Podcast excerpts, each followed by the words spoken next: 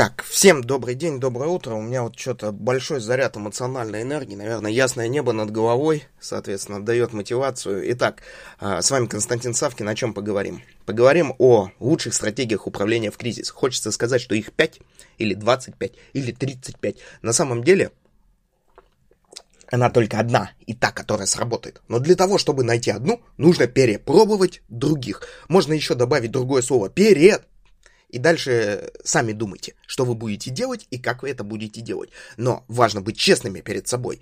Почему? Потому что другие вас будут обманывать. А вот вы должны быть честными, прежде всего перед собой. Так вот, а, мы с вами понимаем, и это действительно факт, то, что мы входим в зону большой задницы, тире неопределенности, тире антихрупкости, тире кризиса. Как хотите, так и называйте. Можете поставить дефисы, можете почитать учебник русского языка, у кого есть время, благо времени у нас сейчас будет предостаточно. Так вот, наши с вами люди. А люди это кто? Партнеры, клиенты, семья наша, семья наша, враги, конкуренты, а, друзья, товарищи, товарищи, зрители телезрители, аудиослушатели, они не намерены терпеть неопределенность. То есть все хотят получать что? Определенность. Определенность в любой момент времени. Или миску риса, как получают китайцы. Китайцы, в принципе, справились с любым кризисом, и вообще, китайцы молодцы. Я, наверное, уже лет 15 изучаю китайцев с управленческой точки зрения, а не с биологической. У меня китайцы нигде не висят.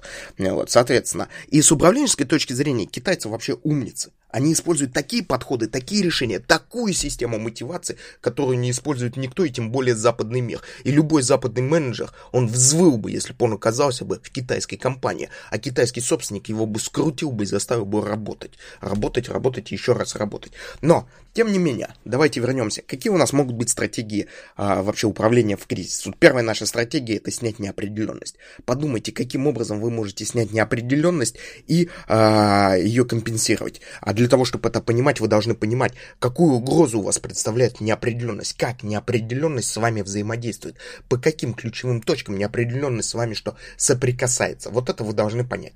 Первое. Второе.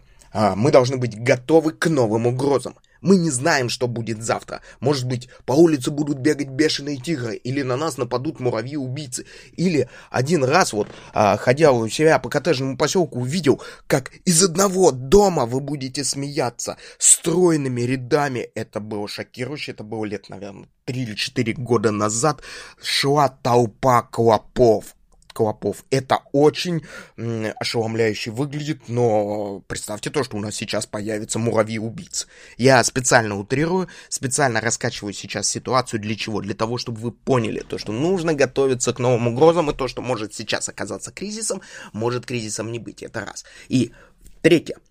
Любой кризис – имеет последствия. Вот будьте готовы к последствиям, к последствиям, с которыми вы столкнетесь, с последствиями, которые столкнется экономика. Вы должны понимать, предугадывать и быть морально готовым к последствиям. И вы должны понимать, есть очень хорошее высказывание у Шаламова, писатель такой. Современное поколение не знает.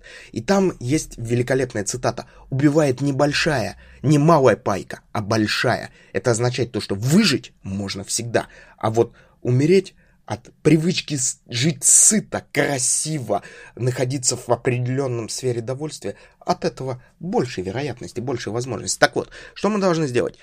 Используйте вот эти 3, 4, 5 стратегий, которые я вам сказал, для того, чтобы подготовиться, для того, чтобы развить свой мозг и для того, чтобы сделать автоматическое планирование непосредственно частью своей работы. Потому что именно автоматическое планирование, именно умение работать в дефиците, в цейтноте других ресурсов, в том числе материальных, человеческих, денежных, любых, позволит вам выжить в кризис, позволит вам сохранить свой бизнес, позволит интегрироваться в ту среду, в которой вы сможете работать и добиваться своего успеха. С вами был Константин Савкин. Ставим лайк, подписываемся.